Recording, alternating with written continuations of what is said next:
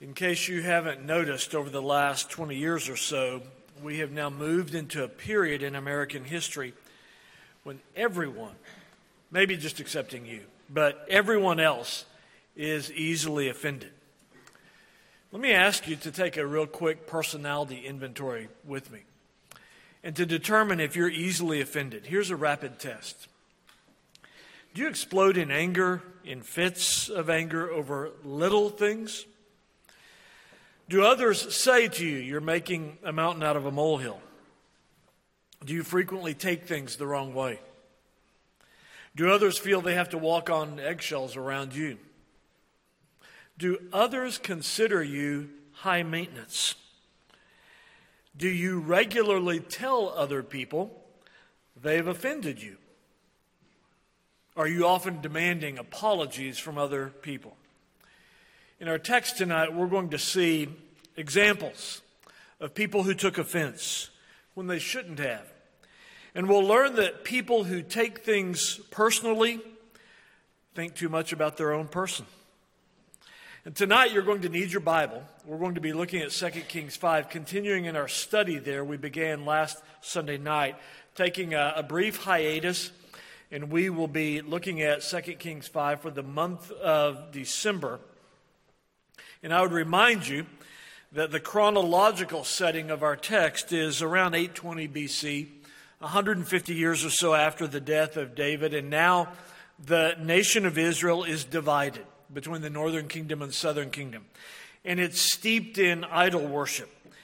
And as we look at this narrative, this, this delightful narrative that has so many lessons for God's people, there are four distinct characters Elisha, the prophet, Naaman, the, the commander in chief of the Syrian army, Gehazi, and an unnamed girl. So let me just remind you a little bit that we learned about these characters last week. The, the character development by the author and by the Holy Spirit is astounding. For the economy of words that we have, we learned so much about them. Elisha has recently, when we opened 2 Kings 5, has recently burst onto the scene as the national prophet the successor to Elijah. Of course, in the Old Testament, in this period in Israel's history, the Lord provided an ongoing succession of prophets for the people of God. These were the successors of Moses. Almost every king during the history of the two kingdoms, the northern and southern kingdoms, had a prophet as his conscience. The prophet would call on the rulers of Israel to rule in obedience to the law of God. But they also were more than just the conscience of the king. They were a national preacher, and they also had spectacular gifts of, of healing and miracles. And that certainly is the case with Elisha, who, when you add it up, does twice as many mighty miracles as Elijah. And then there is the character of Naaman. Look at verse 1. We're introduced to him there in 2 Kings 5. We're told a few things about him that he's the commander of the armies of Syria an enemy of Israel. He's a five star general.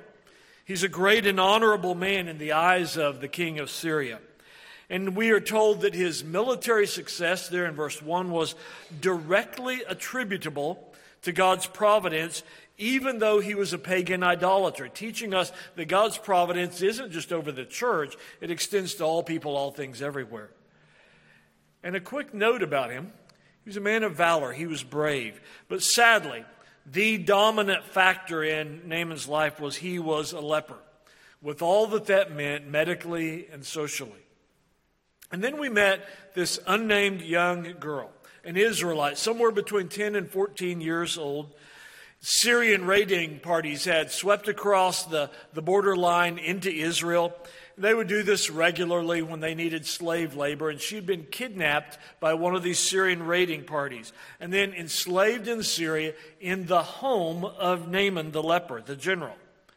And this little girl, this young girl who's working as a house servant, instead of complaining, wishing away her, her life, she has pity, Christian sympathy for her master, Naaman the leper.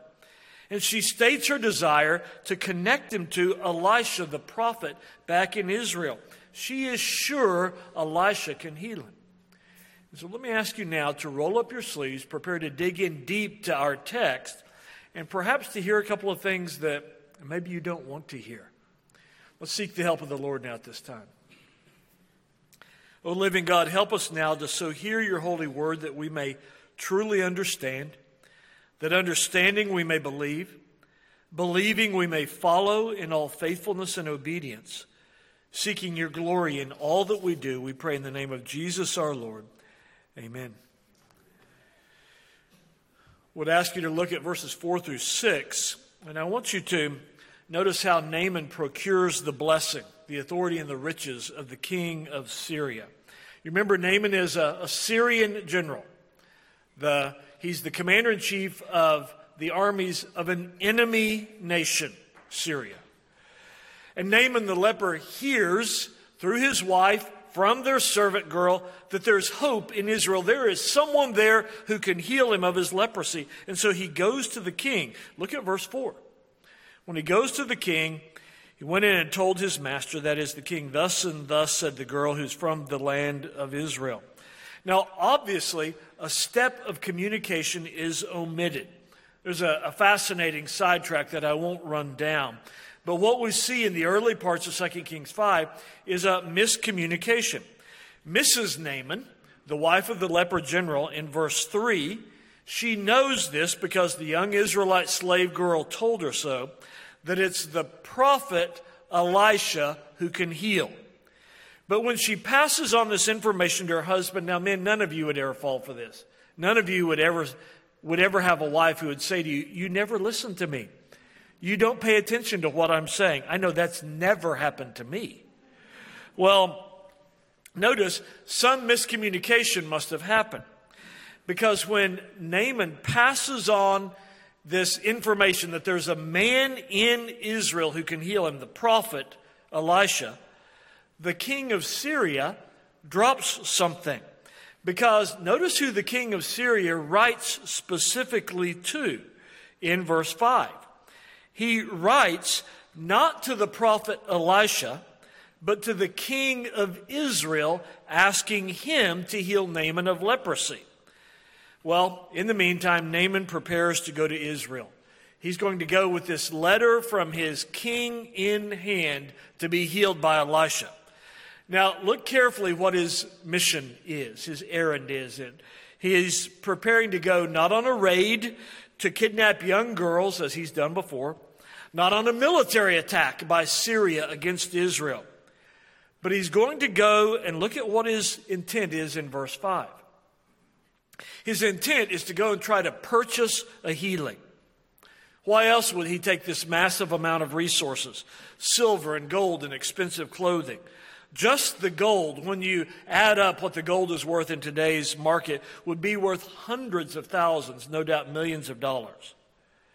And he's like so many others, even today, perhaps people in this room, who think that the gift of God can be purchased not knowing the free offer of gracious blessing apart from any exchange of funds is always God's way of blessing. Remember what the prophet Isaiah said with arms open wide in Isaiah 55 Everyone who thirsts, come to the waters. You who have no money, come buy and eat. Come buy wine and milk without money and without price. This is the motto of God's grace. His dealings with men are always free. That's the point of grace. Naaman doesn't understand that. At this point, he's a lost Syrian. And so he thinks transactionally. If I'm going to get some blessing from this Elisha or Elisha's God, I've got to pay for it. Now, Naaman's willingness, I find amazing. To go to Israel on the word of a foreign teenage girl shows his desperation. But this leprosy is eating him alive. You know, of course, what leprosy does. It eats away at the extremities so that now you have stubs left for fingers. It eats away at your appendages on your face so that your nose, your ears are rotted off. And we're shown here how God is pleased to use little and despised things and people. Notice who everything spins on here who is the messenger of good news and of hope? It's a teenage girl in captivity. Who would expect her to do great things for the Lord? Who would even be inclined to listen to her voice? She has several strikes against her. Her age, she's somewhere between 10 and 14. Her nationality, she's an Israelite in Syria. She probably has trouble even speaking the language. Her position, she's a slave. All these are strikes against her. But she uses her opportunity and the moment she, that she has, and she bears witness to her owner, Naaman's wife. Her simple message reached the ears not only of Naaman, but of the king of Syria. Now, here comes the comedic part. And here comes the first offense in our text, but there are others. Look at verse 7. This letter, written by the king of Syria, goes to the wrong recipient. It's not addressed to Elisha the prophet. It certainly would have got to him if it just had that address on it. But it goes to the king of Israel. The king of Israel is incredibly upset. He's offended. He's bothered when he gets this communication from his fellow king, the king of Syria. Now, since Elisha's prophet, as his tenure as prophet was long, he would have overlapped with several kings of Israel Jehoram, Jehu, Jehoahaz, and Joash. We don't know which of those kings of Israel is specified in the text. But look what the king of Israel does when he gets this letter from his fellow king, the king of Israel, the king of Syria. He rips his clothes, which is the response of an Israelite to blasphemy. He rightly thinks, why is this king of Syria asking me to heal somebody? I'm not God. I have no powers of healing. And his mind immediately goes to the worst possible outcome. Look carefully at verse 7. And this is both a paranoid man and an easily offended man. Here's what he begins to think he thinks, the king of Syria is seeking all out war against us. And this is some sort of provocation. I don't know how it is, but it's got to be. And so he's thinking this because Syria has already sent raiding parties and kidnapped and enslaved some of his citizens. And he realizes who's coming and delivering this letter. It's Naaman, the general, the chief commander of the forces of Syria. And so the king of Israel is so bothered that he begins to tear his clothes. And he completely misinterprets the communication in verse 7. And look what he does. He attributes the absolute worst motives to the king of Syria instead of thinking the following. Now, let me give you a quick lesson on how not to be offended. Here's what he should have done he should have said, You know, this letter was just routed to the wrong person. But this could be an opportunity, a platform for peace and goodwill with my Syrian neighbors, and an opportunity for God to show mercy to pagans and reveal his glory. But he doesn't do that. He takes offense at a letter when no offense was intended. He's only our first person offended in the text. So look at what happens. Naaman is summoned to Elisha's house. Look at verse 8 and 9. The one man, by the way, Elisha, who has the power to cure, has been ignored by everyone so far. Naaman comes into the land of Israel expecting relief from a prophet of the God of Israel, and Elisha would by no means allow him to go back home disappointed, lest he should conclude that Jehovah was like the gods of the nations and unable to do any good. And so Elisha not only rebuked the king of Israel, look at verse 8. This is the man of God, the prophet of God. And this is a rebuke to his king, the king of Israel, in verse 8. Why have you torn your clothes? Please let him, that is Naaman, come to me, and he shall know there is a prophet in Israel. So Elisha not only rebukes the king of Israel for his unbelieving fears, but he tells him what to do, gives him instructions concerning Naaman. However unwelcome might be Elisha's interference, it didn't deter him at all. The real servant of God, of course, never seeks to please men, but rather to fulfill the calling is received from the Lord. So Naaman the general, finally, after all this mix up, makes his way to the town of Samaria. Now's when the action begins. Look at verse 9 carefully. By the way, the town of Samaria is not hard to find since his slave girl had told his wife that the prophet lived in Samaria, a small village in the region of Samaria. And so Naaman, in his chariot, with his armed and mounted entourage, enters the village. Now, this village was tiny in these days. In around 800 BC, it was tiny. I just found out that uh, part of our family homestead in Faxon, Oklahoma, that Faxon, Oklahoma, in by the time the 2020 census was done, the census was 138 people in Faxon, Oklahoma. Samaria was kind of like that. And so if you rode in in a chariot and an entourage of, of warriors with swords and bows and arrows, and you asked, Where does the prophet live? Nobody would have said, Never heard of him. Everybody would have said, Over there. And so Naaman and his entourage, we find out in verse 9, ride to Elisha's front door. Now, no matter how impressive Naaman seems with all these trappings, all of these soldiers and chariots and horses and armaments. No matter how impressive he seems, he's still a leper. What a picture, because leprosy is almost always in Scripture a picture of the ravages of sin. But isn't it, isn't it counterintuitive? Here's this lost man, ravaged by disease who is self important. It's a picture of the natural man, totally depraved, alienated from God, at enmity with Him, reeking of death, until God renews and cleanses. And the abscess of our pride is lanced. We're swollen with self righteousness, refusing to acknowledge our spiritual poverty. And Naaman is sitting right outside the door of the prophet with all his silver and gold and elegant clothing He's a picture of how lost men think. He's absolutely sure that what he has in his chariot can buy spiritual blessings.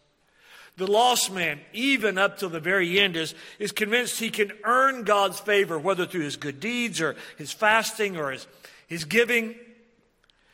This is why the lost man is always shocked to hear. By grace, are you saved through faith, and that not of yourselves, not by works, lest any man should boast. Naaman had to learn that neither him, the self important general, nor the poorest beggar was the least bit impressive to holy God. Well, Naaman hears the directives from Elisha, but not in the way he wants to. Look carefully at verses 10 through 12. What's a little comical, of course, is that nobody this important ever had been to the little village of Samaria before. And so, so Naaman, as he rides up, he's thinking, Elisha's heard that I'm coming, and so he'll be on the front porch ready to welcome me. And he'll roll out the good china and the nicest chair for, for me, the commander of the Syrian armies. Because of his office, the five star general, and his huge gifts that are listed for us there in verse 5, and his diplomatic letter from the king, Naaman expects immediate personal attention to his case. Elisha doesn't even come out of the door. Look at verse 10. Elisha sends out a messenger to him. God is no respecter of persons, and neither are his ministers. I have to stop and tell you about the time 20 years ago, walking down this aisle when a member came rushing up to me and said, Carl, this very prominent surgeon is visiting today. You need to go speak to them right now. And I said, I, am talking to these people right now.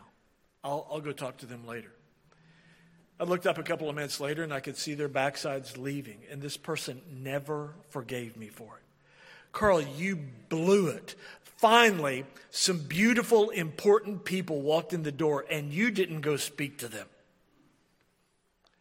God is no respecter of persons, and neither are his ministers. Incalculable harm has been done in churches by ministers pandering to the wealthy and the important.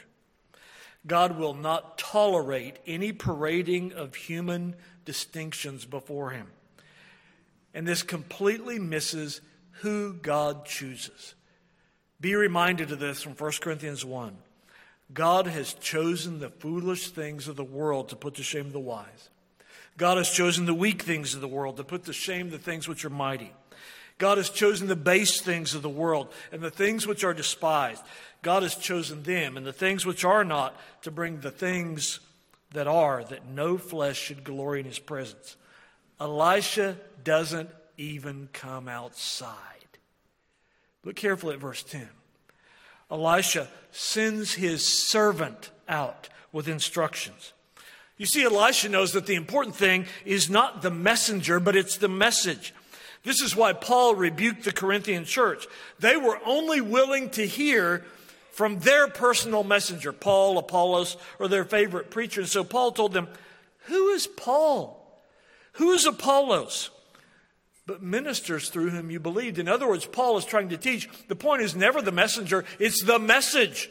And Elisha is trying to teach this to Naaman. Naaman, it doesn't matter if I come outside.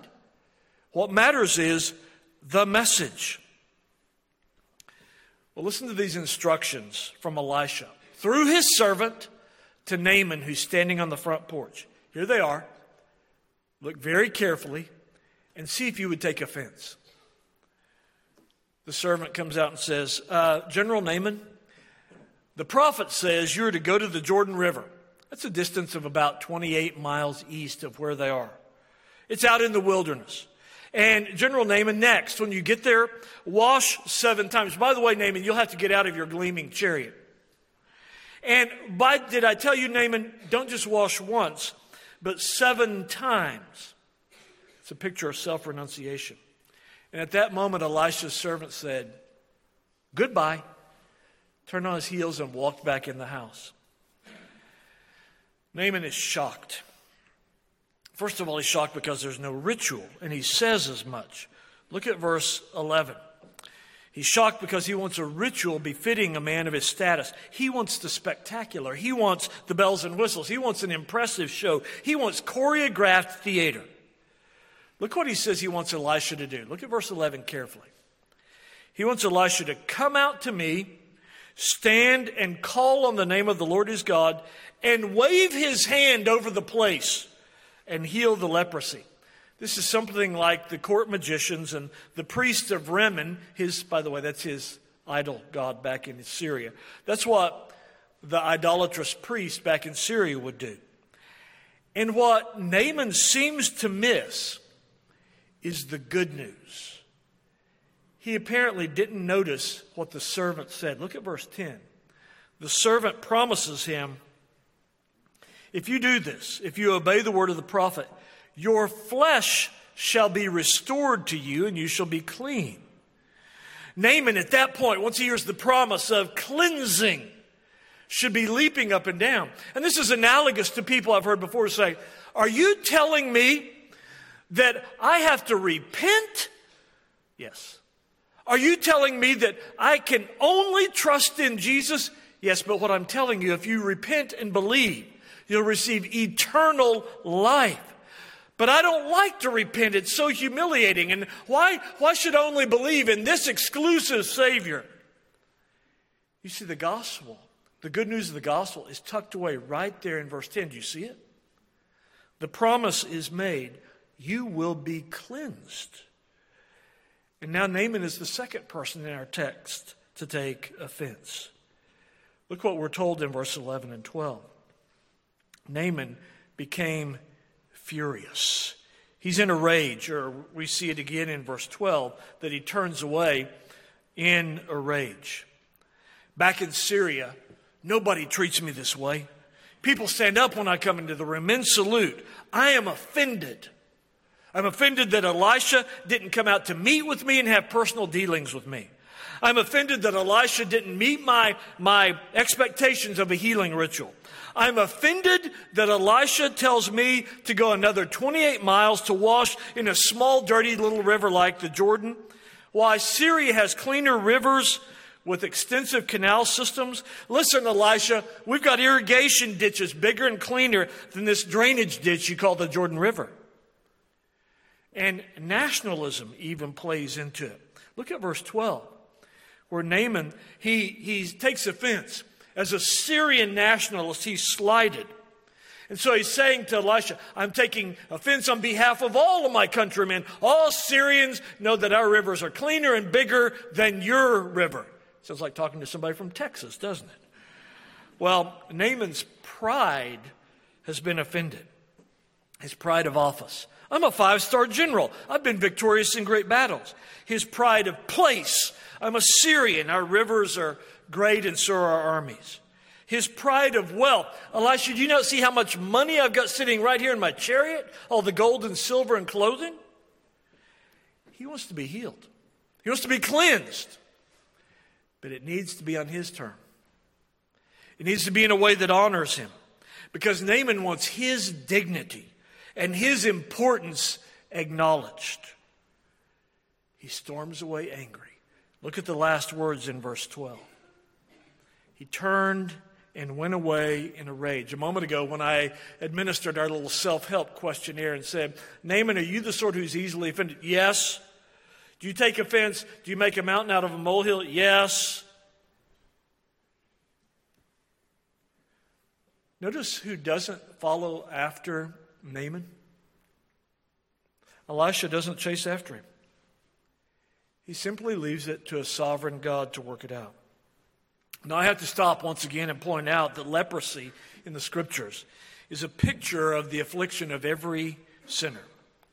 Leprosy is a picture of sin. It's progressive, it's incurable, it's deadly. And the only way to be healed is the old rugged cross. That's why Paul speaks in Galatians 5 of the offense of the cross. Sinners want lots of ritual, but a religion that leaves out the repulsive, ugly nature of their sin. They don't want to be told that your sin is so desperately wicked that God the Son must come down out of heaven and die for the payment for your trespasses. Then we have a turn. And we're going to look at this in some depth. Naaman has a turn after reproof. Look at verse 13 and 14. And I want to say this before I even dive into this final section of the text that we'll look at tonight. So often you're thinking, I, I, I need to speak to this person. They're taking offense so easily, they're not getting it so often. I, I need to speak to them, but what good would a little reproof from me? They'll just take, they'll just get more offended. I want to give you hope tonight at the power of a simple reproof. Look at verse 13 and 14. As Naaman storms away, he's headed back to Syria. And as they ride back, a group of his servants get together and they devise a plan. And here's their plan. Let's talk some sense into Naaman. Their speech, if you look at verse 13, look at it carefully. Their speech is a classic argument from the greater to the lesser. And so they ask, Would you do something, Naaman, spectacular and expensive to be healed? Of course you would. You were ready to do so. So why not do something humble and free to be healed? What the prophet Naaman has ordered is simple and safe, not dangerous and unreasonable. And Naaman does something astounding humbly confronted by servants, he submits to their reproof. And he turns and he rides back to the river Jordan, heeds the word of the prophet, and he's healed. Now, last week we saw that the hero was the little girl. Do you know who the heroes in our text are tonight? It's unnamed servants. Last week it was an unnamed servant girl. Now it's unnamed servants again. And they're the heroes because they are courageous enough to give a reproof. I want you to think with me in some depth about this issue of the reproof and the issue of receiving a reproof from a wise counselor. By the way, the, if you're that person sitting here tonight and saying, I don't need to be reproved, I am my own counselor. The scriptures are absolutely scathing in their denunciation of self counsel. Proverbs 12:15 says the way of a fool is right in his own eyes, but he who heeds counsel is wise. That's why the writer of Proverbs says in Proverbs 3 Trust in the Lord with all your heart and lean not on your own understanding. Do not be wise in your own eyes. God repeatedly commands you to receive counsel, to listen. For example, in Proverbs 1, we're told, A wise man will hear and increase in learning, a man of understanding will attain wise counsel. Why should you seek counsel? Well, God commends it. In Proverbs 20, verse 18, we're told plans are established by counsel. Why should you seek counsel? Because you'll go, grow wise. In Proverbs 19, we're told, listen to counsel and receive instruction that you may be wise in your latter days. Why should you seek counsel? Your plans will succeed. The writer of Proverbs says in Proverbs 15, without counsel, plans go astray but in the multitude of counselors, they're established. In other words, God loads his counsel with incentives. Why do many refuse to seek counsel? Well, the person who refuses to seek and then heed counsel has a profound yet simple, deep rooted problem pride. By not seeking wisdom or counsel, they're saying, I have within myself all the wisdom any man would ever need. They also refuse to seek counsel because they're independent. They don't understand the function of the body. They don't understand one another. And the man who refuses to seek counsel thinks that all of these people sitting around him right now with all this experience and gifts and wisdom really are to have no role in his life. Instead of understanding, no, God has given you all of these people in this room tonight gifted, wise women and wise men. To build you up in maturity, you need these people. The only being not needing counsel is the omniscient God. Now, let me stop and make several applications. This ought to make God more glorious in your eyes because He is the only self sufficient one not needing counsel. Let me ask you by way of application. When, if ever, was the last time you went to a believer and said, I need your wisdom? I'm not omniscient. Can you help me in this area of parenting or marriage or business ethics? And then you actually heeded their counsel? Another application God has so ordered the normal Christian life that we are to be dependent on one another. We need each other's counsel. If you fail to seek out and heed wise counsel, you've misunderstood the nature, the corporate nature of the Christian life. Now, let me tell you the type of counsel you'll specifically struggle to hear reproof. Reproof, by the way, is the most frequently referred to form of counsel in Scripture. The word for reproof means a blow, a severe stroke which shakes one so hard it causes him to tremble. It's a word used for a hammer blow on an anvil, inflicting pain. And even if the, the nail of reproof is dipped in kindness, it still has a sharp point and it hurts. A reproof is an admonition which seeks to lovingly correct a sin or a fault in another, but also inevitably inflicts pain on the recipient. That's what these servants gave to Naaman a reproof. Now, let me tell you how a fool receives a reproof. An unwise man always despises correction. Proverbs 12 says, he who hates correction is stupid. And then Proverbs goes on to say, A fool hates his reprover. I'll just warn you if you tonight are emboldened and say, I, I, think I could do some good for this person. I think I, I know what Scripture teaches. I'm going to go to them. If they are a fool, let me tell you what's going to happen. They will hate you. Proverbs chapter 9 says, He who corrects a scoffer gets shame for himself. He who rebukes a wicked man only harms himself. Do not correct a scoffer, or he will hate you. But reprove a wise man, and he will love you. You know this person. You gently speak the truth in love, and they turn on you. That's why Jesus talked about such people in Matthew 7 and said, Don't give what's holy to the dogs, nor cast pearls before swine lest they trample them under their feet and turn and tear you in pieces. The fool, again, according to Proverbs, will not listen or receive rebuke. Therefore, the fool will be destroyed.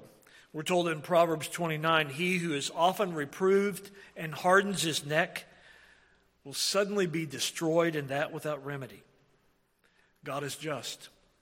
He's given fair warning via teachers and preachers and parents and friends. How does a wise man receive a reproof? I will tell you, this is one of the many reasons why biblical scholars have said, and there are so many more clues tucked into our text here, that we see a converted man. That the, the washing in the River Jordan is not just a literal washing, but we see Naaman being cleansed. How does a wise man receive a reproof? A wise man receives a reproof, and he knows these are God's way of direction. They're a fundamental means of sanctification. Proverbs 6:23 says reproofs and instruction are the way of life. The wise man knows that God will not write across the sky, your grumbling and complaining is a denial of your confession of God's sovereignty, but he will use means. He'll use friends, parents, sometimes even a preacher. How does a wise man receive a rebuke? He loves his reprover. Again, Proverbs 9 He who corrects a scoffer gets shame for himself, but rebuke a wise man and he will love you. You see, a, a, a godly man knows that this person has come and reproved him as a faithful, true, loving friend. Proverbs 28 says, He who reproves a man will find more favor afterward than he who flatters with the tongue. Who's the friend who will be a blessing to you? Is it one that will wink at your sins and ignore your oddities? You and I sin daily in word and thought and deed. The true friend is the one who will come to you gently, lovingly, honestly, and reprove you, not a flatterer who will flatter you in your sin. Friendship can hardly be called Christian without this element. The love that dares not risk a faithful wound and skips reproof rather than inflict pain is judged by God's standard as hatred. But the wise man, and we see that in the life of Naaman, the wise man heeds the reproof and changes his course. The wise man doesn't need wheedling or manipulation, just a fitly spoken, earnest rebuke will suffice. Look back at the reproof from his servants. Look carefully at verse 13 and 14. In verse 13 and 14, his servants. Again, this isn't somebody on his, his military staff. This isn't the Secretary of State. These are servants. How humbling is this to have those who are your inferiors come and reprove you? But notice what Naaman does. As soon as he's reproved in verse 14, he turns around, goes back to the river Jordan, and obeys the man of God. Well, what about you? How do you receive a rebuke and a reproof? Well, the first rebuke and reproof that any sinner ever actually receives is the gospel. The gospel, you see, is a rebuke and counsel we don't want to hear. It tells men that they're sinners and desperately wicked and that they must repent and turn. But afterwards, when you hear the reproof and act on it, it's life giving. Naaman is cleansed. Look at verse 14 and notice the span between it and verse 10. The promise was made on Elisha's porch. If you'll do this, you'll be cleansed. And as soon as he obeys the conditions, washed seven times in the river Jordan, he's cleansed. Of course he was. God never made a promise that he didn't keep. And just like the Lord miraculously cleansed Naaman, so does the Lord, when you repent and believe, cleanse you from all sin. And I still want you to not forget who the heroes are so far. We're halfway into 2 Kings chapter 5. Notice who the heroes of the text are. A name, an unnamed girl who tells of where Naaman can find cleansing, and unnamed servants who humbly reason with Naaman. Notice how humble they are in verse 13. They don't come to him cocky, they don't come to him with a sharp tongue, they come to him calling him Father. And what we are meant to see is God delights to use nobodies in his service. People who want no recognition, only the glory of God. And so let me point out just a few final applications. I want you to point out, I want you to see that Naaman must plunge seven times into the Jordan because God said so. I can't tell you how many times when I've taught this text before, especially to students. Carl, why? Why seven times? Why not 15 or four? Naaman must plunge seven times into the Jordan because God said so through his prophet. Adam and Eve must not eat from the tree of the knowledge of good and evil because God said so. Sinners must come repenting and believing in Jesus Christ alone for salvation because God said so. Naaman and you and I must learn there's only one way of pleasing God, and that is doing what he commands. let me ask you, and the question of the text what would have happened if Naaman would have only washed six times in the Jordan? He would have still been consumed by leprosy. What would happen to you tonight if you only believed in Christ but did not repent? You'd still be consumed by your own moral filth. You would still be outside the kingdom. Let me point out, too, one of the things that's it's almost comedic in this text. You don't see it because you have a hard time cleaning that mirror. But human pride is always ridiculous. Here's a man who's consumed with a flesh eating disease, whose face is rotting off, whose hands and feet are turned into stumps, and he's proud? What a picture of you and I. What do you and I have to boast in? Your pride, my pride, is just as laughable as Naaman's was. It's always fascinating. We can see Naaman's pride crystal clear. Oh, what is, why is he proud? Oh, oh, you mean I'm the same way?